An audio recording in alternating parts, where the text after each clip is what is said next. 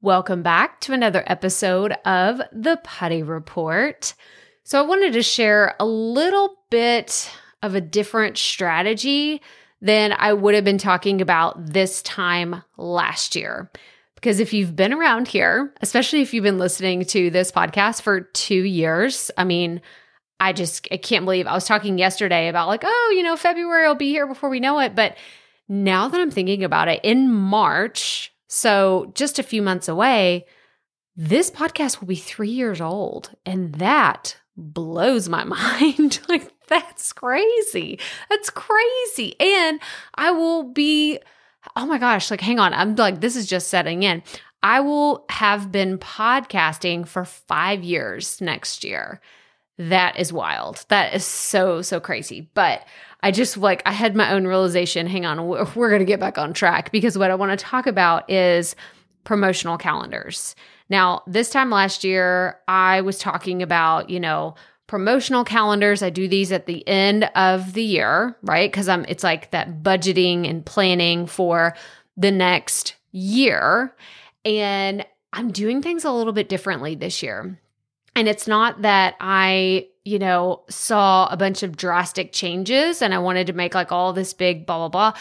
I am actually trimming the fat even more. You've heard me talking about this. If you listen to the episodes when I was I was looking at my expenses and I'm what am I doing? We need to trim some fat and cut some things that we're no longer using.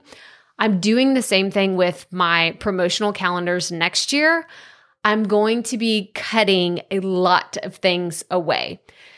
And it's not that I'm cutting things from this year because I already had a trimmed calendar.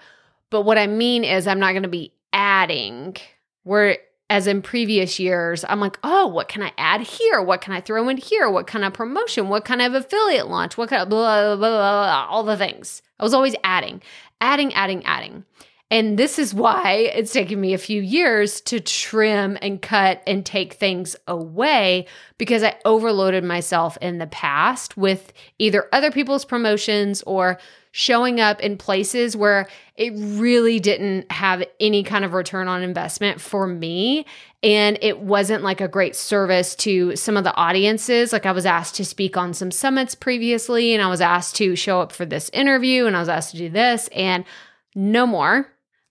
No more doing the things that I enjoy, for one, right? Because life's too short to not be having fun and doing things that creating the content that I really want to create. But also, I don't want to position myself in front of an audience that isn't ideal for me.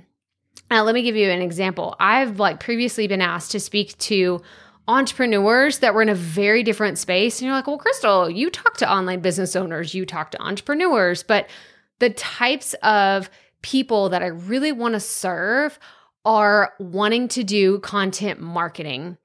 And they don't need a huge convincing. I want to talk to people that know they want to start a podcast, that know they want to do a blog, that know they want to do a YouTube channel, not so much the ones that are wavering back and forth and they've been in that constant struggle for years. I've met some of you. Maybe you're Crystal, are you cutting me out of your life? No, that's not happening. But I'm just saying, you're going to see a little bit of a shift next year in talking more confidently to people that are ready, not people that are on the sidelines trying to make those decisions, people that are you're moving and shaking. Because what I have seen is that is something that performs better in my business, but also it is a smaller lift for people in the community when they've already made that decision.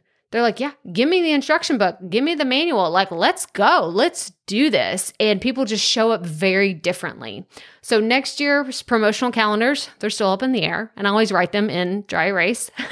There's no permanent marker in the promotional calendars. But things are going to look a little bit different. And of course, I'm going to share with you along the way all the things that are going to be happening.